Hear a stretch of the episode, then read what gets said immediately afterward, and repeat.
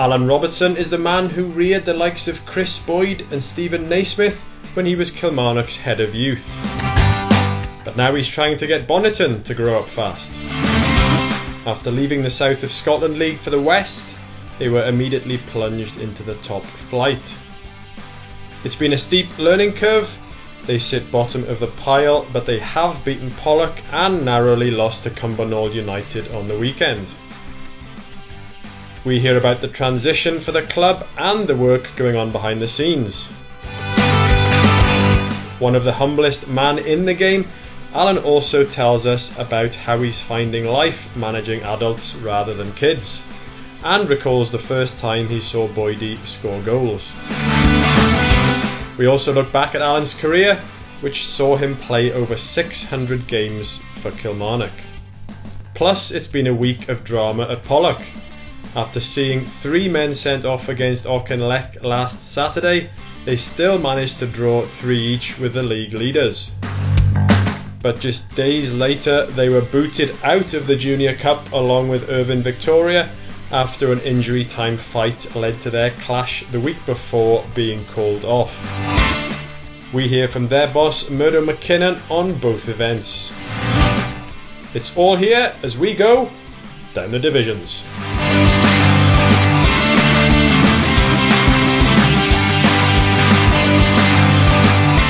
Good to have you along as we take a look at Scotland's lower leagues. Well, it sounded like some game for your new Newmains United side on the weekend, Paul. Uh, an eight goal thriller at Greenock Juniors, which saw both teams emerge with a point. But I'm told there was a controversial last minute penalty that denied you all three points. Uh, certainly was controversial, Gareth. Uh,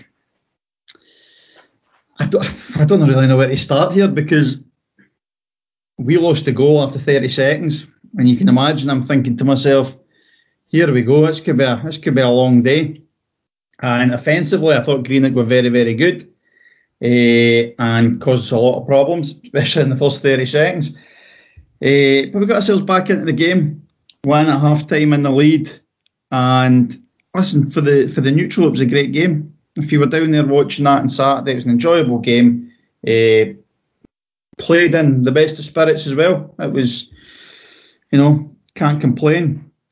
And then an incident happened, a couple of incidents happened where we felt, and I hold my hands up, I was part of this, that a few of the decisions hadn't went our way. We got a, our centre back got booked for, to be honest, Gareth, and I don't like complaining about referees, a hard job, but he got booked for nothing really. And then few minutes later, a Greenock player went through on one of our boys on, on Michael Barton, and I just felt that it was a worse decision than, than what had happened previously. No booking.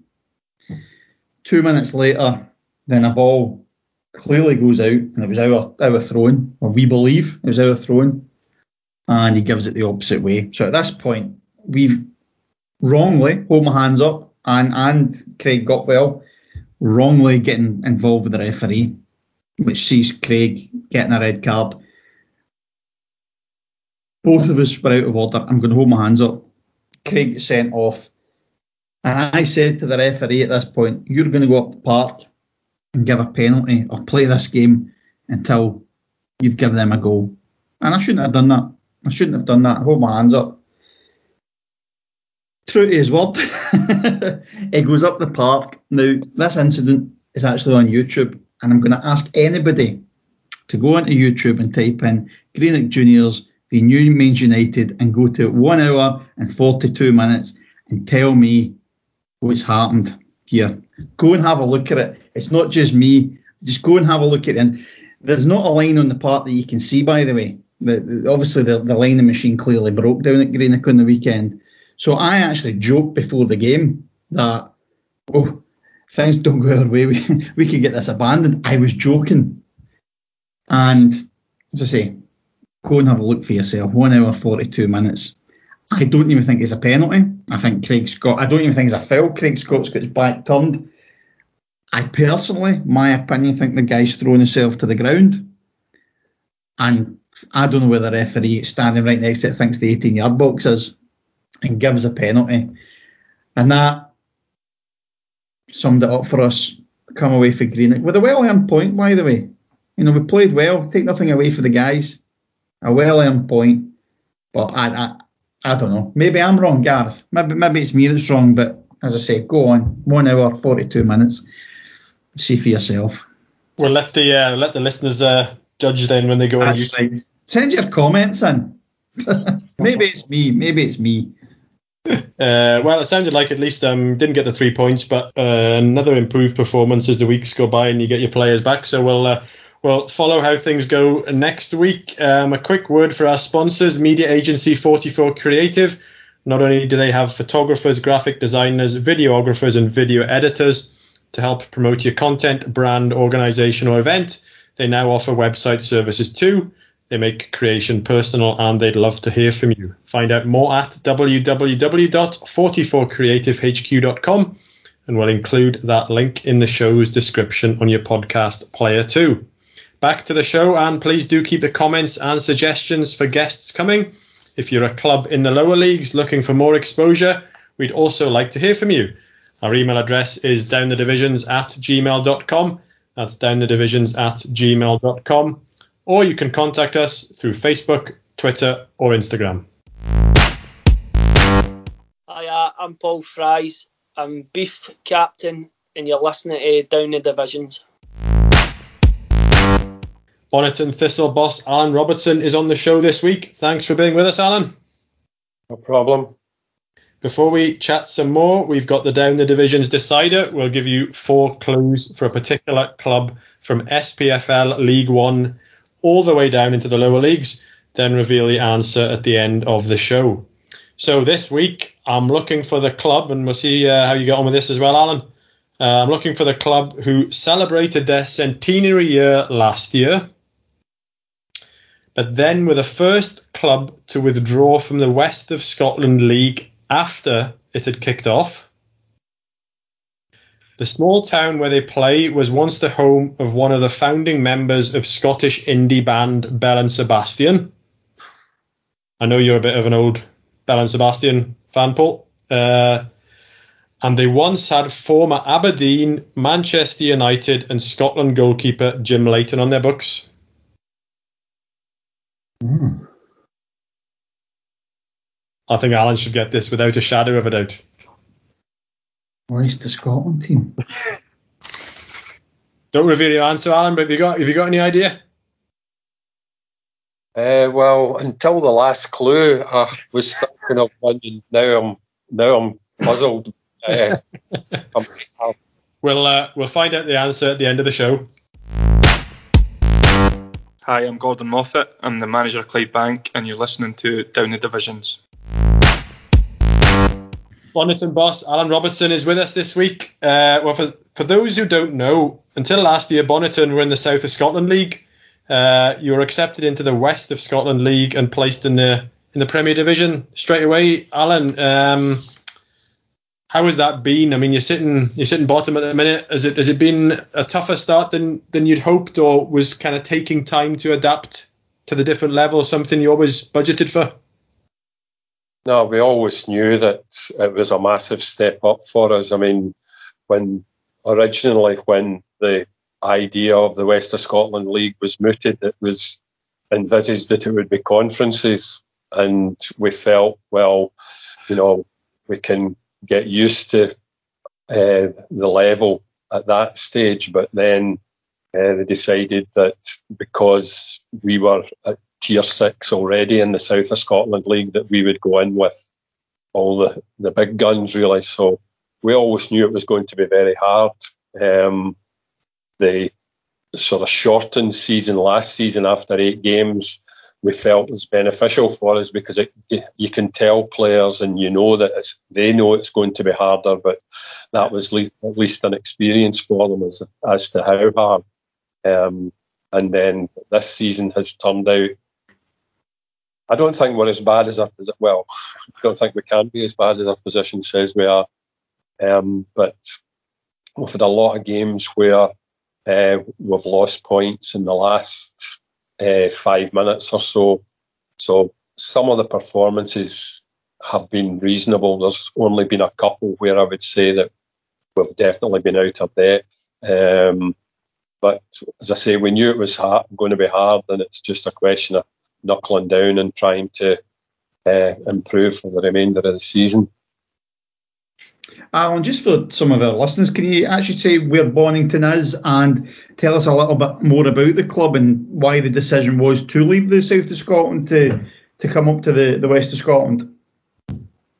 Uh, well, Bonnyton is it's uh, based in Kilmarnock. Um, it was started as a boys' club. I think it was 1948. If I've got that wrong, uh, I'm sure somebody at the club will let me know. Uh, it was a, a, successful boys' club in the area that, uh, in the relatively recent past, had had a lot of Scottish Cup success um, at under 18 and under 19 level.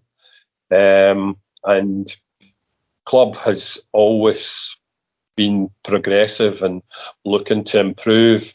And so they wanted to have a pathway for uh, all the players coming through from the very young teams to go to a senior team.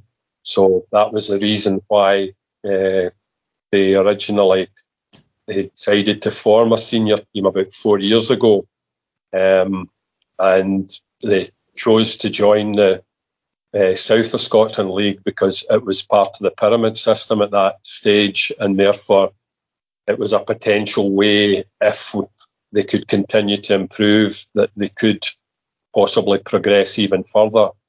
Um, and then, so we had, I think it was three years in the South of Scotland League, uh, and then the the changes came about, uh, and really uh, we chose to leave partly because um, the, the, all the other clubs were now going into the pyramid system. It, it was where we wanted to be, and uh, the South of Scotland League was obviously an awful lot more travelling for us than uh, the the West of Scotland League was going to be. Uh, and as I say, we didn't expect to be in with all the the top teams, but the majority of them are based around like Glasgow and Ayrshire. So, you know, the, the travelling aspect has certainly been uh, reduced for us, and we were finding in the South of Scotland League that not the not the only reason, but it was one of the reasons why we found it at times difficult to attract players. Uh, so, uh, just really, it was a way of uh, trying to stretch ourselves. But as I say, we we originally thought it was going to be a conference set up and not the way it ended up. Uh, but as I say, we uh, obviously don't enjoy getting beat, but you know I think uh, the standards it's a good standard and uh, good teams and good players in it, so it's an experience for us. But we need to get our own house in order. You know. And did you retain quite a few of the players from the South of Scotland team when you come over, or was it a kind of had had to kind of freshen it up a little bit to to try and compete in that league?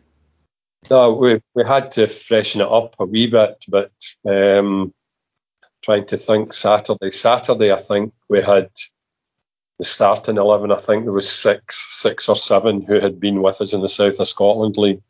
Uh, but we have we have recruited a few players who have uh, who had experience at uh, at the junior level and who've who have contributed to the, the development of the team.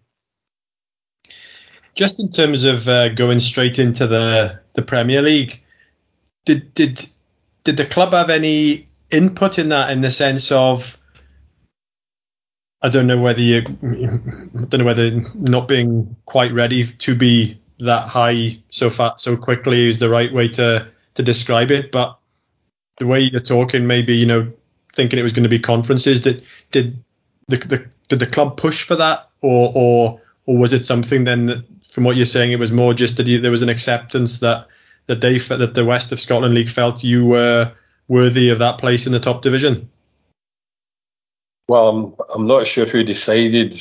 I think really the reason why it happened was because, as I say, we were an existing team at tier six. And I think the SFA's view was that we should stay at that level. Right. Uh, I think that, as far as I'm aware, that was the logic behind it. I mean, we've talked about some of the, the results in the conferences this season because of the disparity between teams as everything's kind of settling down and filtering out and teams are finding their level. Did, did you think there's an aspect of of that for you that you know you're still having to find your level? And not that this season is going to be a write-off because it's going to be a learning experience for everybody but you have got to put it into massive perspective. Have to put it into perspective but as i say uh, with the exception of a couple of games uh, most of our other games have been uh, very competitive where we've lost by an odd goal or so, or we've lost by a couple of late goals. It's not as if every game we've been. It's certainly not a case that every game we've been outplayed for 90 minutes. You know, uh, as I say, with the exception of a couple of games, uh, one where we had a lot of players missing for a variety of reasons. There's been a couple where we haven't been competitive, but the vast majority we have. Uh, but it's it's getting yourself that extra five percent that gets us over the line and gets a point or three points. I think as well, Alan, that league certainly not to be underestimated. The quality in that league is absolutely superb. There's some real top talent in that league as well. And you guys have done well. Did you take points off Pollok as well, didn't you? Yeah, we, we beat Pollok early on. I mean, I don't know whether that was a case I wouldn't think so because Pollok are obviously a very professional club. But whether you know newcomers then know, this and they weren't totally up for it, but you know we we played well that night. And, uh, I think we deserved to win. Um, so that that but that probably alerted a lot of the other teams to say, well, we can't. we better make sure we've got our game face on today. Uh, so you know, from that point of view. But but that should have given us confidence to build on it. Unfortunately, we didn't. Uh, it was certainly well, that's obviously been the highlight of our season so far. But hopefully, there's going to be a few more. I remember talking to you a few years ago, and, and you were telling me about all the sort of facilities at upgrade and and everything, all the work that was being done at Bonnyton. Just just kind of maybe tell us a bit about that, um, because it certainly sounds like you've got a really good setup down there. Yeah, it is, and I mean we're uh, working hard to try and uh, achieve the uh, the club license uh, for for the benefit of the whole club, not just the senior team. But uh, the moment there's been uh, sort of outside toilets put in place, we're putting a covered shelter in place. the changing rooms have changed since we originally started about four years ago at, at the Townholm site. Uh, they they they were uh, sort of uh, painted etc. during the summer. Uh, so you know, been adding bits and pieces to it. Uh, but it's a good it's a good astroturf pitch, and uh, you know it's the whole the club's well run. So you know the, it's certainly it's a, a, a good facility. And what about you? I mean, I, we're gonna we'll come on to your kind of uh, your playing and coaching career a bit later on, but I could have sworn you said you'd retired from football a few years ago, Alan, and, and here you are back in a dugout. Uh, I said I retired from Kilmarnock, probably. Oh, was that what it was? I'm up after uh, well, football being your life for 24 7 for a lot of years, the, the thought of actually just cutting it off and going to nothing uh, was wasn't really a, an attractive thought. So, uh-huh. you know, I was pleased to get the opportunity at Bonnyton to be able to continue uh, coaching and uh, taking the team and things. How did that role come about? Alan, obviously, we know you were at Kilmarnock for years, and, as Gareth says, we'll touch on that later on. You brought some fantastic talent through there. Was it just, is that something, did, did Kilmarnock have a link with Bonnyton over the years that, that's seen your connection with yourself?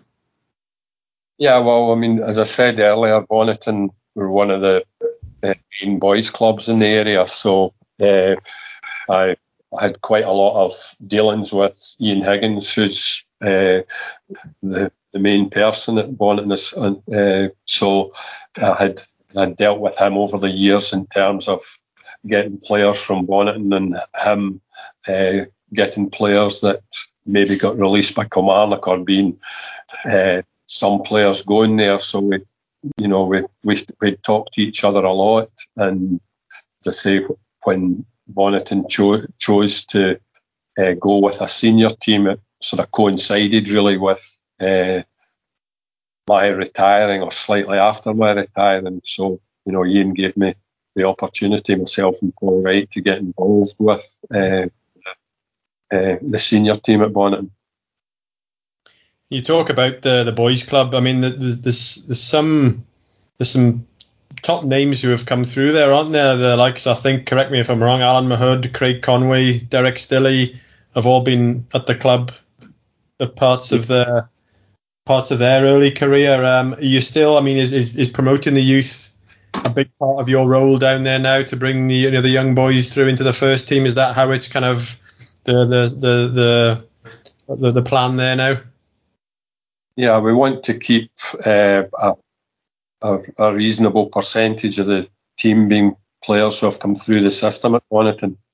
Um, we've obviously um, we've got a good under 20s team at the moment, or 21s because of COVID. The, the age has changed a wee bit, but we've got a, a good team at that level and a number of players who uh, have played for us already this season, and there'll be more before the end of the season. So, uh, and obviously, uh, i've got teams from uh, the very young age groups right through. So, uh, although there is the pathway for ones to come through with Bonnyton, but there'll always be uh, senior other senior teams who are looking at uh, good young players, as there always has been. And is Paul? You've still got Paul Wright as your assistant, or is, is he still there? Yeah, Paul's still there. He's still firing in all cylinders. is that uh, you? You go way back, obviously. Uh, yeah, well, uh, when I when I started uh, at, uh, in the full time in the in the youth side, uh, Paul was was a player then, uh, and then he when I was head of youth at Kilmarnock, he was one of the the coach of the under the under 16s, as it were. So you know we've we've been involved with each other for a long time. Uh, and quite a good uh, is a good cop bad cop? Is that how it works? Is there is there a good dynamic between you? Well I think to last as long as we have there has to be something between us. Uh, whether it's a good cop bad cop it depends on a Saturday. Um, but uh, we've got we've got different strengths at, at times but uh, but no we both uh, you know we both we're, we're comfortable enough with each other that we can say what we think, and uh, then we just do what we think's best for the team. I think also from a player's point of view, Gareth, I mean, what experience to call on. Alan and Paul, we know at this level, absolutely superb. You know, to for, for players to be able to lean on that is is something special, and that must be an actual attraction, Alan, to for players to come in. Well, I think a lot of my players don't even remember, don't even know I played. but, uh, You're well known in the area, Alan, for the guy who brought through so many players into the Kilmarnock first teams. Is that you know? I, th- I think you're doing yourself an an injustice there. Well, you, you hope so. Uh, you know that people do remember what uh, things that have gone in the past, and it is an attraction to come to the club. Uh, and hopefully, uh, you know, that we can continue to improve players because although we're very conscious we want results, but we want to improve players as well. I think that's the most modest answer we've ever had on the show there, Gareth. I think so. Very, very, very, very modest is Alan. you wouldn't know Alan's achieved all he has in the game speaking like that, would you? Absolutely. You, you, you said Alan that you're you're obviously based in uh, Kilmarnock. Do you have do, do you notice sort of when Kilmarnock are maybe away on, on games that you maybe get uh, the crowd swells a bit? Do you get many Killy fans coming down? No, I can't really say that. I, I, don't, I don't think we've established a, a core support yet. Um, Right. I think the the uh, the South of Scotland League perhaps it was understandable, um, but we're hoping that you know if we can probably get a, a better um, success in the league that we will be able to attract people when uh, who don't travel to the away games for Kilmarnock. And do you think they've all been lured up to Darvel with the pies up there? well, else, but um, I mean, Darvel have obviously uh, made great strides over recent years, but uh, and I think their uh, crowds have improved. But I'm sure if, if we could uh, do something worthwhile at, at Bonnet, and then people would prefer to stay in, in Kilmarnock. You, you lost uh, three two to Cumbernauld United on Saturday, but uh, another Ayrshire derby this weekend uh, against Cumnock at home. Uh, Yeah. A tricky proposition. Yeah, well, Cumnock have had a, a number of good results, and uh, you know the, they have obviously got a good history. Uh, so uh, we know that we'll be in for a hard game on Saturday. Did you feel hard done by it against Cumbernauld? Uh, we did a bit, yes. The first half we were, uh, we, we actually went ahead, although they had a lot of pressure and, and a lot of crosses that uh, went across the goals, and uh, you know it was we were we were probably a wee bit fortunate uh, to be ahead, but the second half we actually played better, but uh, we lost a goal uh, in the first half that had made it level, and then we had gone up 2 1. Uh, oh, sorry, they went up 2 1. We got back to 2 each. And second half, we were actually, we looked more comfortable than we were in the first half. But as I say, the last minute goal, uh, or the goal in injury time, uh, cost us again. And so it was, it was disappointing from that point of view. But you know, I think both teams did well considering the conditions, uh, because the rain had obviously made bits of the park difficult, although it was, you know, there was there was nothing wrong with the majority of it. Who have impressed you in that league so far, Alan? There's obviously we've talked about the quality of the league. Auchinleck are obviously leading, Pollok are in second spot, but you got you know your Clydebanks and you know your Cumnocks and the rest of them. Who, who have been the ones so far that you've played? Darvel, obviously, we mentioned them. Yeah, I mean, we've we actually our first half a dozen fixtures we played uh, a lot of the the sort of teams are expected to be there or thereabouts at the end of the season, like Darvel and uh, Kilwinning, Hurlford. Uh, you know, so we had a Auchinleck, so we had we had a, a wee bit of a baptism of fire. But in the main, most of the games we played quite well. Kilwinning uh, was one of the ones. They were probably the best team.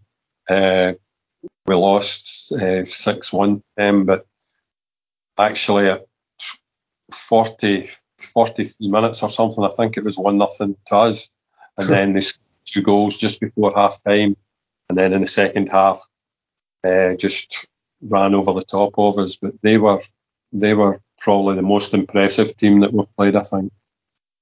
I think one of the other things, Alan, is people, our listeners will realise it by now because it's been mentioned, but the toughest part of that league is seven teams get relegated. Yeah. How do you, how do you see that going? You know, in terms of, I think had a manager on the other week saying was actually the league then gets split into three sections. You've got the guys that's going for it at the top, is going to win it. You've got the guys in the middle who's kind of fighting it out just not to get in that, that drop zone. Then you've got the the guys at the very bottom battling it out. That's going to be some exciting football gets played in that league over the next uh, few months. Yeah, well, I think you know with that many teams getting relegated, uh, as long as you don't get cut adrift as we are a wee bit at the moment, but if we can get a few more points on the board, and then uh, you can you know you, you've got a target to try and get get. But I think there'll certainly be a lot of games, and uh, certainly the teams at the top. Uh, I think they're all capable of beating each other. Um, albeit Auchinleck are in a good run at the moment. Uh, so you know I think it'll it'll be uh, very interesting right to the end. In terms of you coming from the south of Scotland and going into that league, you, you talk about the start and the teams you had, Kilwinning, Harrowfoot, teams like that. It must be daunting for you in your first season having to go to, you're talking Cumnock Company on Saturday, by the way, which honestly, if anybody's not going to a game on Saturday, get down and watch that because I think it'll be an absolute great game. Eh, the, the, the top teams, but it must be daunting for Bonnyton going into that league.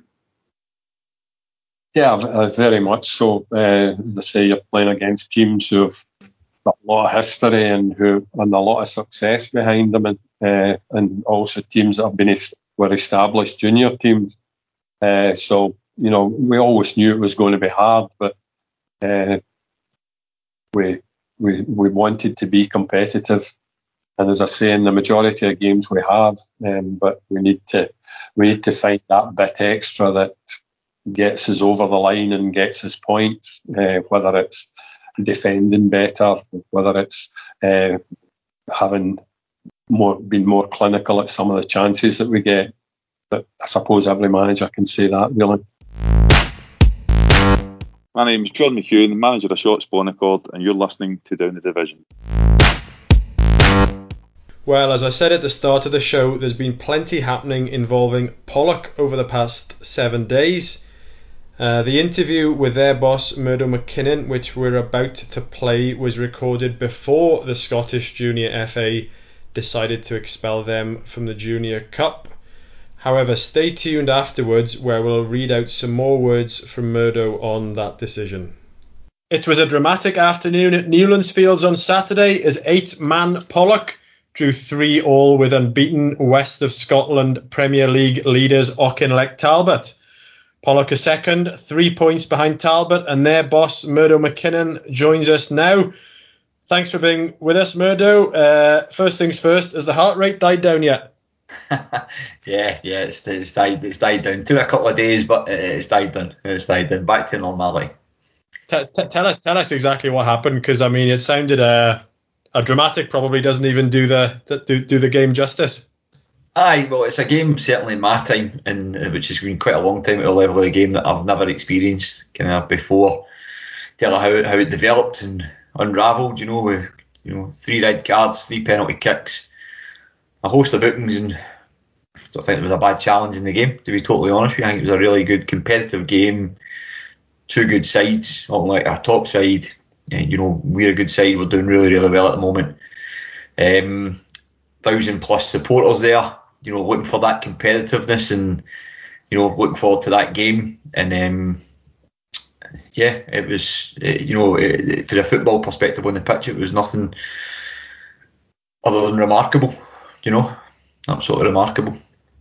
From a management point of view, well, first of all, when did the first sort of sending off take place to, to win the last one? And then how do you deal with that? How do you how do you deal going to eight men? Because that must have been a tough gig, especially a, a strong, strong Pollok side. I've got to be honest with you. Any any any coaching qualifications, any um any literature that I've read, anything that I've kind of you know try and prove my knowledge in terms of football over the years has no prepared me for that. I've got to be honest with you.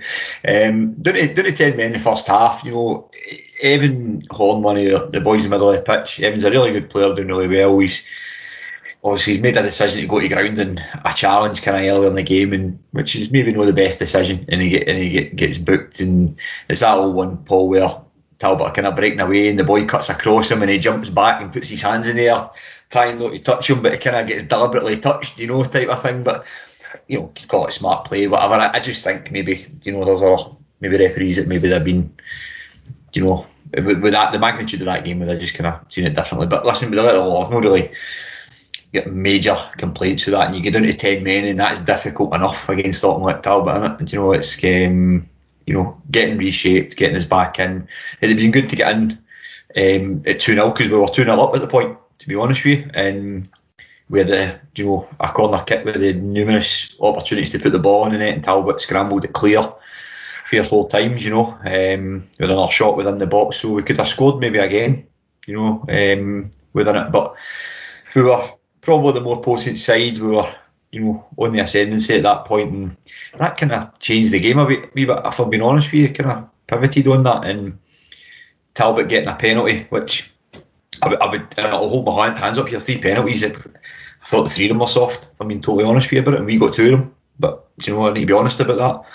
They got a penalty, which just for me, I don't think it's a penalty. It's just uh, you know, at the level of the game, I think there needs to be something really concrete there. I think it's more of guesswork, and and they get the penalty and they score a good goal. I have to say, Jamie Glasgow's second goal was a good goal. Defensively, from your point of view, I wasn't happy with it. We allowed them too much time to come in.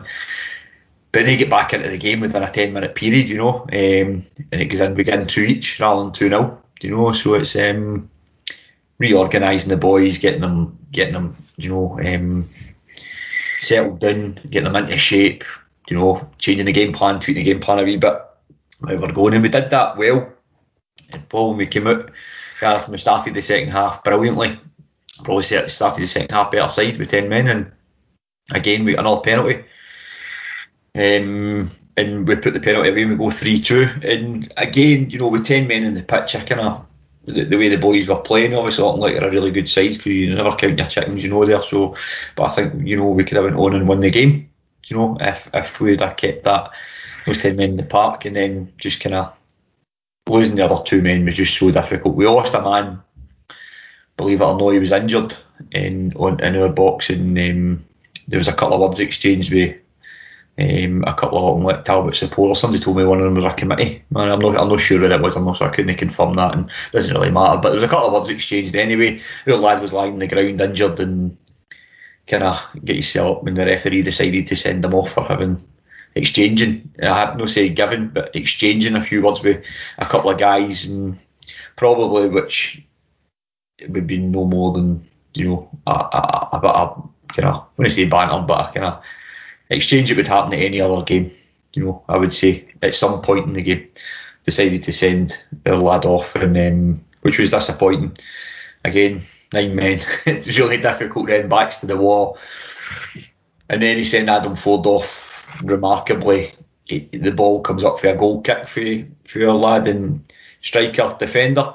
Two of them are competitive as they are going to be. Craig McCracken's a, a smashing player you know, nothing for admiration for the lad. He's a really good player from like Adam for us, top striker, and they compete. They compete. And Big Craig, he's a free kick away. He's clambering all over Adam. He grabs. He's, he's physical, the big lad, and you know he's within his rights to compete for the ball. And uh, he kind of grabs Adam. One point, he's his leg him, you know, that much. So he kind of swings him down and forces him down onto the ground. At that time, Adam's lost his control of his body because he's he's lost his balance and all that. You know, Craig's thrown him and I think Adam's arm, as he's going down, Adam's arms came up and connected with Craig's chin. So it was the it was the bottom, you know, just under his wrist here. I think because Adam's got Adam's got a bruise on it. You know what I mean? So he's obviously doesn't know what has happened, where he's hit the boy, but he just knows he feels it. He gets up, and you can see him. The referee gives us the free kick. He's ten yards away. Gives us the free kick. Start the game. The linesman's not not. Don't be wrong. The Talbot bench. It wasn't. he, You know, having looked back, I don't think the reaction was the best, but um, that that's the game and the heat the passion the moment at that time. But Adam gets up to make sure Craig's all right because he's obviously felt his, his arm. He sees him on the ground. 20 seconds or so passes and then the referee waves on our our, our physio because Talbot no got one there. You know, allowed him to use our physio, get him on to check Craig out, make sure he's okay, and uh, decides to produce a red card for Adam, which was amazing. But even more amazing, we continued the game with our free kick. You know, that's unbelievable. So it was still our free kick. So um, the influence on the ref for me is he went over to Craig, he rolled Craig over on the ground and seen the blood. The, lad had cut his chin. So I'm no suggesting that there wasn't contact made. I'm no suggesting for a minute that Craig was, you know, trying to con the referee or anything like that. He was clearly, clearly hurt, clearly injured. So he was the main cause for concern at that point to make sure his safety was okay and he was all right. Um, and that was Adam's main cause for concern, I have to say. So, you know, it speaks volumes for Adam as well. Um, making sure he was all right, um, and he was. Gratefully, he's he's okay. So, um, probably bigger picture there. that, that Craig's all right, which is is pleasing. But um, And how many would- minutes are going at this point, Murdo? How many how many minutes are we at? we're at we're at 68, 67 minutes. So we've got about 23 minutes left to play, Paul, and I'm down to eight men. And uh, Against a very, I mean, often like a great side, very top physical side, and very, players. very direct as well. And when you and when you're you're back down to that and peppering balls on top of you, must be difficult. Yeah, for that 23 minutes, you wouldn't think they were direct. You think they were Barcelona. So you, honestly, honestly, it was like honestly, it, like I say, I've never experienced it. The kind of boys are like me. What do we do, Murdy? And I'm going like that. What do we do? You know, searching my pockets and all that. you know. um, but no, we do. Listen, all we could do was camp in, be resolute. You know, get a good shape about us, be competitive. When they encroached on our box, you know, confront them, press them, stop crosses because they stretched us an incredible amount of work. It was like a training game, you know. It was almost like the bo- the ball's booted clear, we get it, and we come back at you. It's like waves attack, literally like waves attack. That's what like it was. So it was um, nerve wracking. I have to say, and credit to the boys. They held it to the 88th minute. 88th minute, they held it at 3-2 up. And that's when Talbot scored the equaliser. And there was a hint, I've got to be honest with you here again, I maybe sound bad, there's a hint of offside about it. but listen, eh, 88 minutes, so you know, I was disappointed for them. But the bottom line is as well, you know, when you're down to eight men with 23 minutes to go against Dalton like Talbot, you know, you- you're getting out the place with three each draw with, with something at the game. And it's probably nothing less than my boys deserved. I was disappointed they didn't take all three points, but heroic, heroic, honestly, performance, putting their bodies in the line, making blocks, making tackles. You know, must be exhausted, legs like jelly, no doubt. Do you know what I mean? But it was a, a sight to behold, you know. And and I have to say, the sport supporters were magnificent. I know, you know, the lads got a standing ovation in the way off the park, which they deserved. You know, which they deserved. So I, I was chuffed to bits for them. I was proud as punch about how they they went about their business and that. But I'm no surprised either. You know, Gareth? I'm really, I'm really no surprised by how they, they go about their business. Their, their, their attitudes and their, you know, their commitment and their effort this year has been brilliant, absolutely brilliant. That, that's shown in the results recently, I'm sure.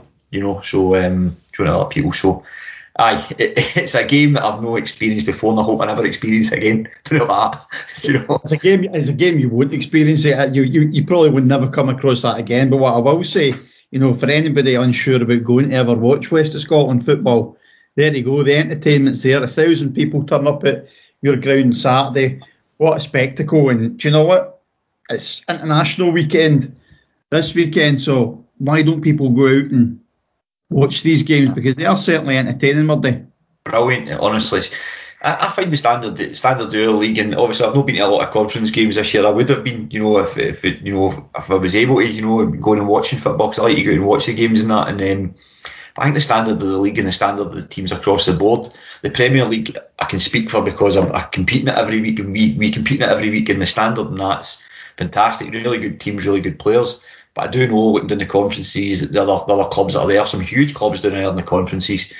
Um, some really good players, some really good teams in there as well. So I mean, the whole league, and then there, there's clubs there who are really trying their best, really doing well. You know, with, with, their clubs bringing in players, giving young players the opportunity to come and play as well. It's brilliant, it's refreshing. It's really good, really really good. You know what I mean? So I, I would encourage people to go out and watch it. You know what I mean? A, a few of my mates have started taking it up and come watching the games, but I'm not sure whether that's because of the standard of football, whether they just like to give me pelters. Don't know what it is. Murdo, it's been a, it's been a, I guess a, I don't know, an action-packed couple of weeks for you. You had the game at Irvine Victoria getting abandoned as well. I mean, that was, that was, that was a kind of uh another day when things maybe didn't go to plan. I mean, just talk talk briefly about that and and um, how all that unfolded. Aye, aye, aye. Uh, listen, firstly, um, there, there's obviously ongoing investigations and, um, there, there'll be obviously hearings um, about that game because you know I, I'll be quite open in saying the kind of the scenes um, at, at the game are, are not acceptable. Do you know, I'll, I'll be quite frank with that. It's not it's not an acceptable thing. It's not what I'm about. It's not what my club are about. It's not what my players are about. Either I have to say. Um, I don't I don't condone um, the kind of actions that took place there. And there are children, you know, coming to these games now, but which we want to encourage. Um, if I'm a father, my parent, I'm thinking twice. You know, seeing that. So, um, firstly, I, will make that very clear and state that. Um, I, also think what we can't allow to happen is people to encroach in the pitch and assault players, and and that was the crux of it. You know, there was a um, a person for the opposition, you know, who wasn't on the team line, coach, player who wasn't, don't know what, but came on and encroached onto the pitch and assaulted a player. Um, and then there was ultimately a a reaction to that, which again I don't I don't condone violence on, on the pitch or anything like that, but there's an understandable reaction in terms of defending yourself. I get that. Um, for me, the whole incident was unsavoury. I think perhaps it could have been dealt with in a better way. Um, I mean, I've got the video footage and it's a two minute, well, you know, footage, and that includes 10 seconds of footage where there's a, a, a really bad foul which kicks it off on one of our players. Um, the incident itself, people on the pitch, you know what it's like, Paul, you've been in the game, you know, people going to the pitch 90% of it, 95% of it is people pushing and calling each other names and this and that and get them off the pitch and get yeah. on with the game. There's probably two or three people there that need maybe maybe dealt with the referee. In the 93rd minute of the game, um, there's a dangerous precedent there to be set as well. You know, um, I feel personally in that you're losing a cup tie, you can start a fight mm-hmm. and have a game abandoned and get a replay um, and, and please don't. Uh, I, I, would hate to think anybody may, may, may sitting here kind of preaching and oh, you know, you know, we we we were part of of that instant, and it's certainly a regret of mine and our club and our players. I have to say, you know, I've spoken to the players about that and about about about the standards, but I would have to defend them to the certain aspect that, um, you know, if there wasn't an encroachment onto the park that instant when it happened, it, it wouldn't it wouldn't have happened. You know, um, probably what I want to say about that is just kind of to finish off on it. Um, I, I just like to emphasise again, it's regrettable. You know, absolutely regrettable. It's not something again that I would say myself or our club condone um, in any any manner of means. Um, there's lots of regrets. There's regrets there. You know, um, I'm sure for both sides um, on that, and um, I'm hoping there's a sensible decision um, made by the, the junior FA. Um, we've all, I believe, cooperated as much as we can. We don't have anything to hide. You know, we had two video cameras there, two two different angles. Two, uh, you know, that's that's there. That's supplied. We have nothing. We don't have anything to hide. Um, we we want to go and we want to promote the game and we want to make the game a spectacle where we have you know, a thousand plus supporters. We have as many families and young kids coming through the gates, the future, you know, supporters of the game at our level. We want all that. Our, our club stand for all that. You know, we, we, we base a lot in our community and what we do around about our community. Hence, we, our, our food bank collection and stuff on Saturday was very successful. And we thank everybody for that as well. So, you know, we've got a lot of community aspects and activities going on around about our club. We're a family club, you know, um, and it's really you know, unfortunate. Um, it's really, um, you know, something that's regrettable. And as I say, I hope I'm never there to witness kind of again. I would say. I appreciate you saying that, Murdo, uh, and thanks for thanks for coming on the on the show and talking us talking us through both games. You're away to Kirkintilloch Rob Roy this weekend, so wish you all the best for that, and uh, we'll catch up with you during the during the season again. Brilliant, brilliant. Keep up the good work, lads. Enjoy listening to uh, the podcast. I hope everything goes well with you. And thanks for coming on, Murdy. Always good to catch up with you, mate. Brilliant, Paul. Thanks. Good to see you again, mate. Good to see both of you again. Wish you well. Thanks, Murdo. So they were Murdo's thoughts on Tuesday night. Since then, both clubs have been kicked out of the Cup, with some reports claiming Irvine Victoria have also been fined. Pollok are due to put a statement out on the decision, but Murdo has asked these words to be read out on his behalf. They are solely his comments and not those of the club. So Murdo says, What I will say is I'm extremely disappointed with the outcome. As I said earlier, the event itself is not acceptable, not something that either myself or Pollok FC condone. I do feel that the punishment in our case is extreme and that there are other courses of action that could have been taken. I'm speaking for myself here and not my club when I say that it sets a precedent and also provides a shadow of uncertainty about the responsibility that clubs have when ensuring the safety of the players on the pitch. My name's Tommy Sloan, Auchinleck Talbot manager. You're listening to Down the Divisions. Bonnyton boss Alan Robertson is with us this week. Uh, he might be manager at uh, the Synergy Arena at the moment, but as we've uh, we've already mentioned uh, before that, Alan, you obviously had such a long association with Kilmarnock, 607 appearances, I think a club record playing at left back. Uh, that's where well it all started out at Troon Juniors actually before then, didn't it? Is, is, that, is that where you kind of honed your trade? Yeah, well, I played at Easter Craigs in Glasgow um, before that, and then uh, Kilmarnock signed me on a provisional form, or what was a provisional form in those days, and they put me out to uh, Troon for uh, a season and a bit. Uh, Jim Stewart uh, was also at Troon. Uh, Derek McDicken was at Darvel, although uh, he came to Troon later on as well. Um, so I mean that was, you know, that was something that was done in those days, and certainly it was it was a learning curve for me uh, at Troon, an enjoyable time as well. I'll see. I mean, what, what, kind of year was that when you when you were into sort of Troon from from Kilmarnock, and was it that traditional route where you went in as on part of the ground staff, or was it were you working, or how, how did it come about? Uh, no, I mean uh, it was. I'm giving away my age here, but however, um, it was about 1970 or so. So, I mean, uh, Kilmarnock, Kilmarnock were in transition from uh, full time to part time. They still had they had two or three full time players uh, like Jim McSherry and Billy Dixon, uh, Jimmy Cook, uh, Eddie Morrison. Uh, so uh, they, they only had a few uh, full time players and the rest were part time. and then, as I say, I was I was signed at, at Troon. I was I was working. I mean, I was an accountant, so was I was doing that, and then I was just uh, training uh, with uh, Troon uh, for for the, the time when I was a provisional signing. So, at any point, Alan, would be were you full time then later? You know, as, as the years went on, did they become full time?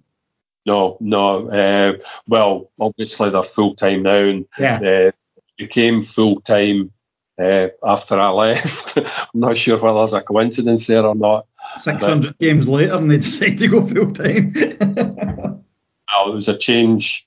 Uh, there was change in management, and Jim Fleeting came in, uh, and uh, his his family came in behind it.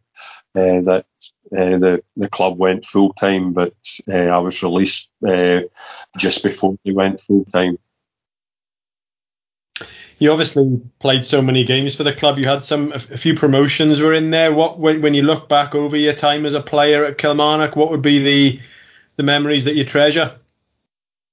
Yeah, as you say, we we we had a few promotions, so obviously we had a few relegations as well. So, but uh, no, the uh, the games which obviously which stand out are the uh, the ones where we beat Celtic in the cup uh, after a replay at Rugby Park. Um, you know, because we had at that stage we had a sort of a history of when I was playing that we would get drawn against a team from a higher league and we'd do well away from home and then we'd bring them back to Rugby Park and we always lost the replay.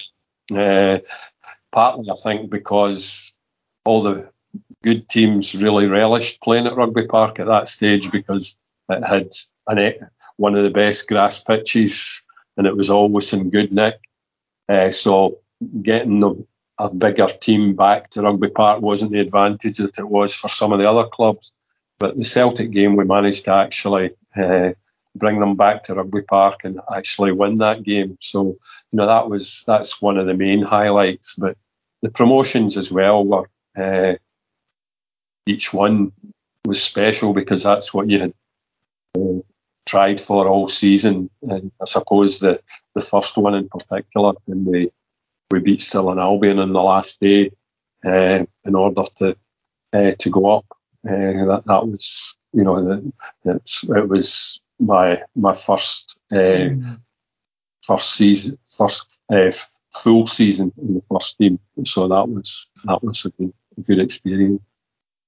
Going back to that Celtic game, Alan. So who were the kind of big names in the Celtic team at that time? Uh, well, there was Johannes Edvaldsson was playing. Uh, the guy John uh, Dowie, who they brought up from Fulham, played as well. Uh, Roy Aitken played. He got sent off. Uh, I think Tommy Burns played, uh, and you know that that was that was the main ones. They were a good side. So you, you played you played 607 games, and then I mean obviously you went into the the youth coaching in 2004. Was um was coaching something you always had in the back of your mind as you were a player, or was that something that came came a bit more latterly and specifically youth coaching, or or you know how did that all develop? Um, I I had I had done uh, some of the the uh, the coaching courses while I was still playing, and I had a wee bit of interest, um, but nothing major. But um, I've, as I say, when I got released from Kilmarnock, it was uh, December, and I thought to myself, okay, uh, that I'll go and watch games. I'll pick a, a, game that looks attractive, and I'll go and watch that on a Saturday. Uh, but after the first one, I thought mm-hmm. I went to watch two. Uh, I think it was Airdrie and Clydebank who were up the top of the the league at that stage, and I didn't really get any enjoyment out of the game just because I wasn't uh, committed. So I thought I need to uh, try and do something else. So uh, I didn't do anything else but that season. But uh, I then I spoke to some people from Easter Craigs where I had played, and they asked me to take their under 18s.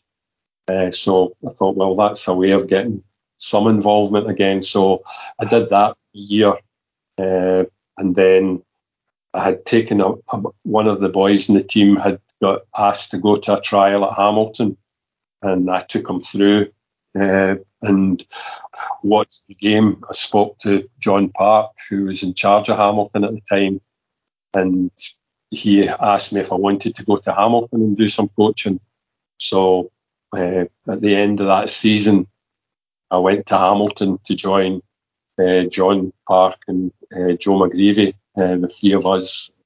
But I took their under 18 team at that stage, and you know I had a smashing two or three years at Hamilton, and then uh, John and Joe moved on to Motherwell, um, and I I get the opportunity to go to Kilmarnock, and I decided to go there. So uh, that was really how how I got in. And started at Kilmarnock. And we've obviously gauged already you're quite a modest man, but talk us through some of the players that, that have come through, whether it's been when your time at Hamilton that went into the first team or or whether it's been your time at Kilmarnock and don't hold back. Hamilton, uh, the the main ones were uh, Jim Sherry and uh, boy Colin Cramb, uh, who uh, went on and played for the first team.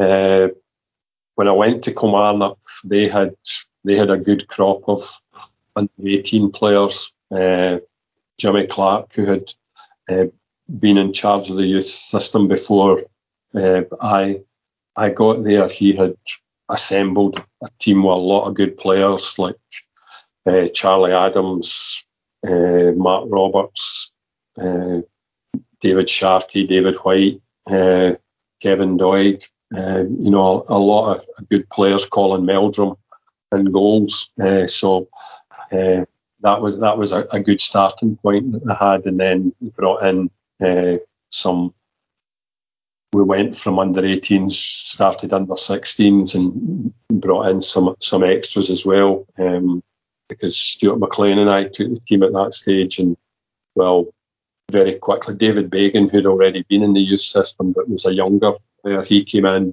and Alec, uh, Stuart and I got uh, well, thanks to our scouts, we brought in Alec Buck.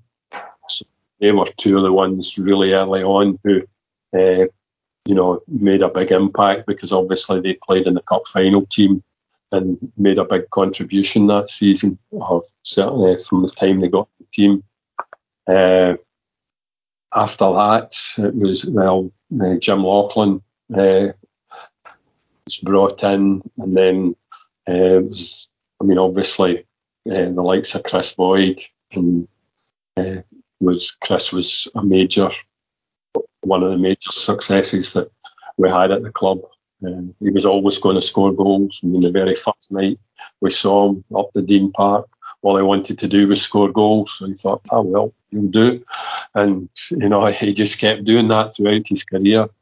Uh, and Steven Naismith was another one. He was he was in the system as a, a younger player, and he just, you know, came through and uh, just got better with each age group. Really uh, got through into the first team at, at a relatively early age. Um, but there was others as well. Gary McDonald, who came into the first team, uh, played a lot of games that did well too. Um, but even even in more recent years, you know, people like Mark O'Hara and uh, Lee Ashcroft, who weren't at the club all that long, but are now doing very well in, uh, uh, Motherwell and uh, Dundee, respectively. You know, players who came through there and, and, have done well. There were all obviously others as well who uh, did very well. Uh, you know, people like uh, Gary Hay and James Fowler and Paul Di Giacomo, who are all uh, had, had good careers with Kilmarnock and are still working at the club. Uh, others from that sort of era as well, like uh, Peter Canero and uh, Jim Laughlin, who was one of the Jim was one of the early ones who got sold for a transfer fee. Um, so they were the ones at, at, the outset, and then as time has gone on, others have also joined. I mean, people like Chris Johnston, Matthew Kennedy, uh, and other, there was uh, a couple of goalkeepers as well with Cammy Bell and Craig Samson, although uh, Jim Stewart takes the credit for them rather than me because I wouldn't really know where to start with a goalkeeper. uh, no, obviously, most of those players are in the past. Uh, in, the, in the more recent times, uh, perhaps haven't been as frequent, but people like uh, Greg Taylor and Greg Kiltie, who uh, have both moved on, and, and, Robbie Muirhead as well, who've moved on to other clubs. And although uh, Rory McKenzie, who was around that time as well, you know, Rory's still there and has been a, a tremendous servant to the club. Uh, so, you know, there's been a lot of players and there's a lot that have missed out, and apologise to them. Uh, Sean Dillon is now a rival manager to me in the uh, in the West of Scotland League. So uh, we played his team the other week, and uh, Jamie Hamill. It's good to see him still being involved in football uh, as uh, the Stranraer manager. He's maybe seeing the other side of it now. Uh, but as I say, throughout the period, there were a lot of players, and as I say, I was lucky that there were so many uh, decent players uh, around that time. When when you talk about guys like Gary Hay and James Fowler fullbacks, uh, long servants of the club. did you see maybe parts of yourself in them? They were very much kind of club men, weren't they? Yeah, I mean, uh, although both uh, Gary and, and James uh, started as wingers uh, with the the under 18s, or uh, certainly uh, Gary was maybe with under 16s, but they started as wingers. And uh, one of one of the scouts that they had at the time, Ken McAlpine, or Davy Love rather, I don't think he ever forgave me for uh, moving Gary Hay back from the left wing. And James was also a, winger when he started out, and uh, it was just you know he graduated to being a midfield player and a fullback, and really uh, played in a variety of positions. Um, but I don't think you ever really think that players are going to you know spend their whole career with a club. Really, uh, it's just something that evolves over time, and they were obviously uh, great servants to the club. so it was you know we were fortunate and we had a lot of players came through at uh, the time. You talk about uh, Kris Boyd just wanting to score goals as soon as he kind of came into the club, as soon as you saw him. How how important though do you think is the kind of style of of coaching youth players at that at that age when I guess there's still the formative years, isn't it? Both as as individuals and as players and and, and how vital is the youth coach's role, do you think, at that point in their career, as much as they've got the ability and the talent?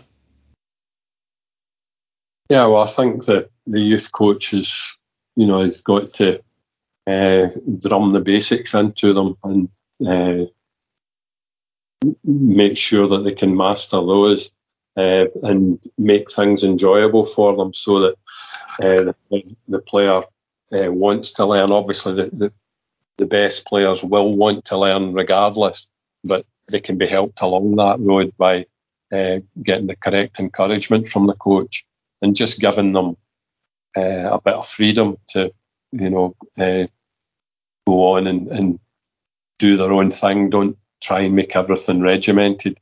Uh, let them express themselves as players, uh, albeit as they get older, then they have to fit into whichever system uh, the club is is going to uh, utilise. I think also Alan as well. Uh, the talent gets you into the club, doesn't it? It takes a lot more than to get into the first team, and I think that's where the youth coach comes in as well. Is about promoting that culture and, and what you need to do and those extra bits.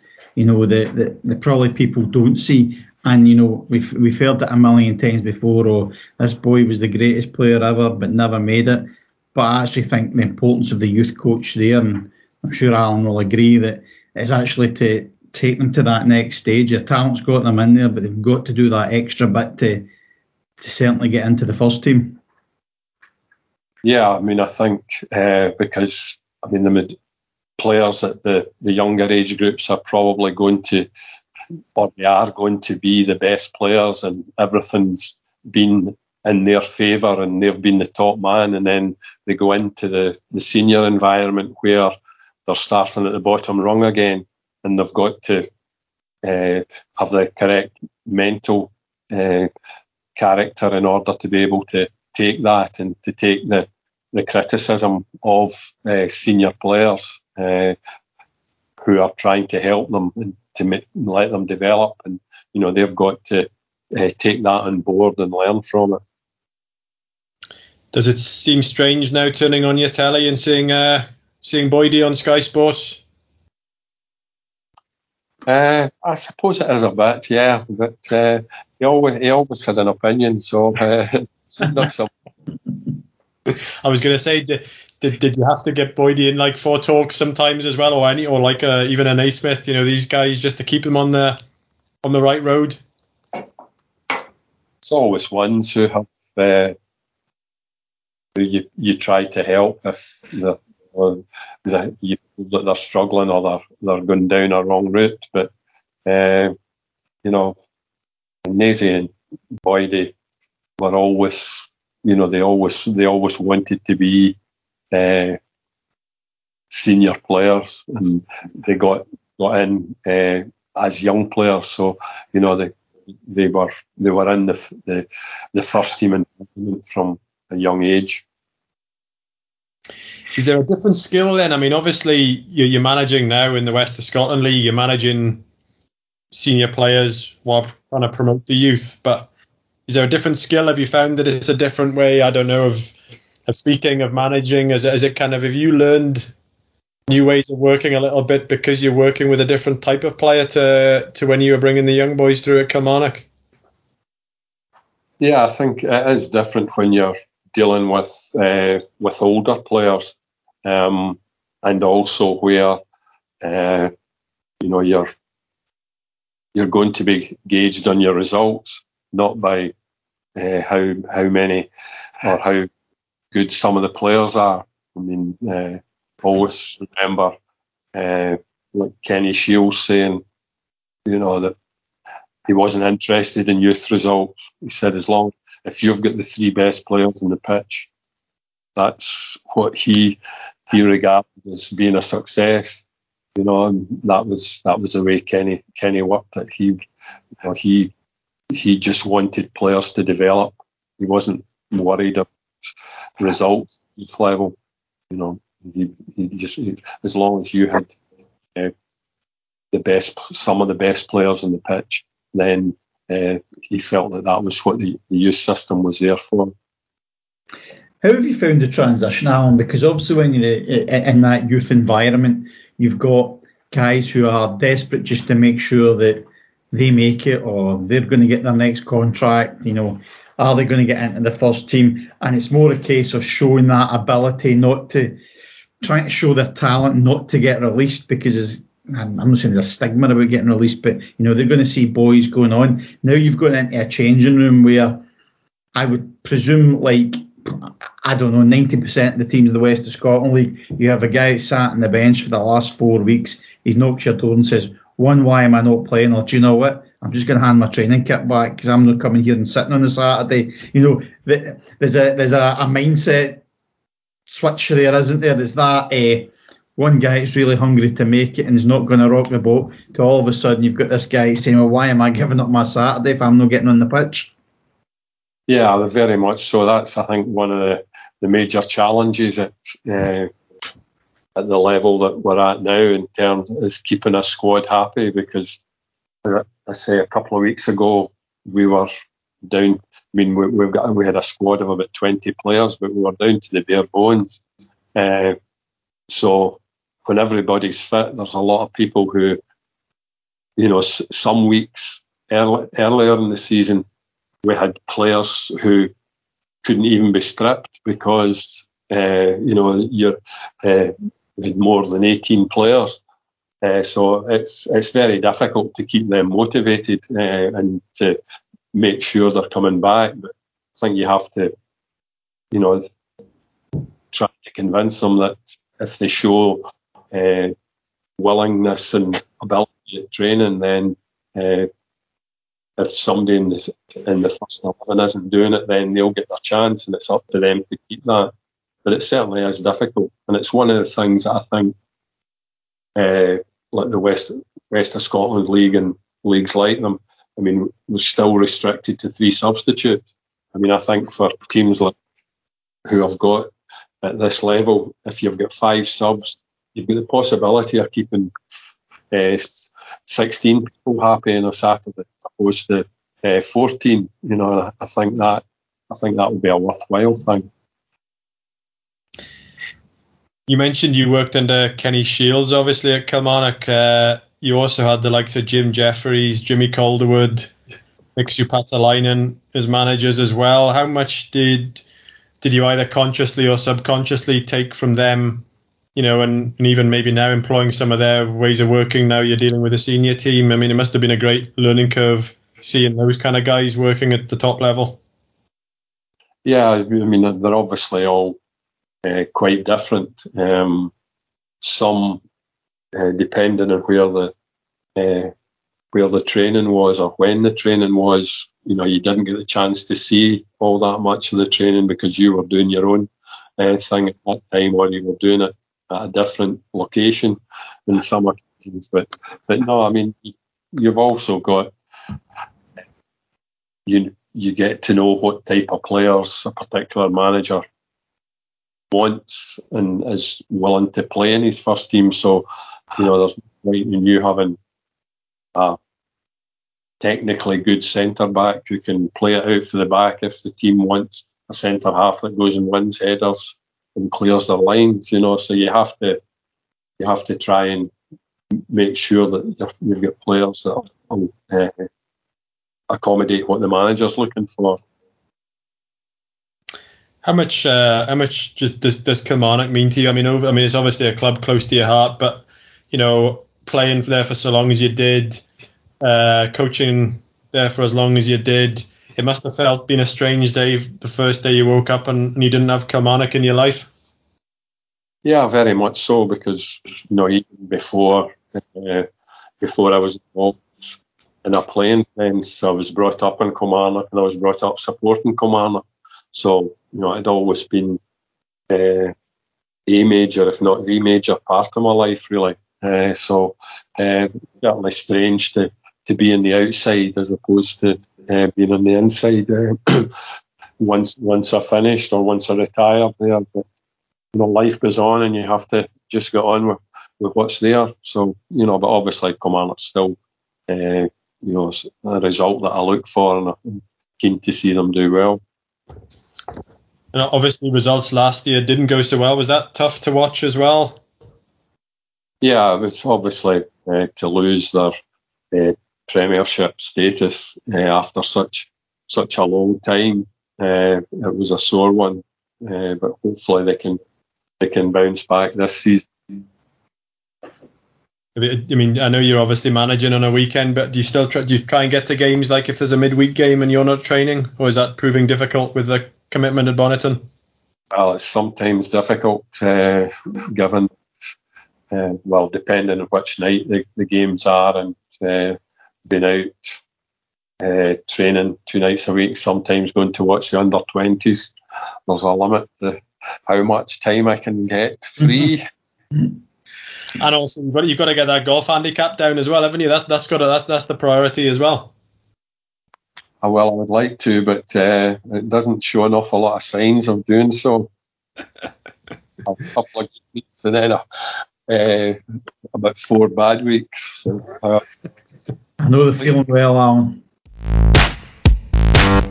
I'm Adam Hopes, co-manager of Drumchapel United, and you're listening to Down the Divisions. And now it's time for Mark Mackay to tell us who was this week's Best of the West. Last week's Best of the West saw Cumbernauld go head to head with Bonnyton Thistle at Guy's Meadow. With Cumbernauld sitting 16th and Bonnyton sitting bottom, it was a massive game for Tony Fraser's side. With Bonnyton's only win so far this season coming versus Pollok, then on their day they have shown they can compete with anyone in the west of Scotland. After leading 2-1, Bonnyton will be gutted to lose the game 3-2 to an 89 minute winner and the second of the day for Cumbernauld forward Kieran Bubakari. It was the first one in six for Fraser's men, and with seven going down this year from the Premier, it looks very much like a league within a league as the battle for survival starts to hot up.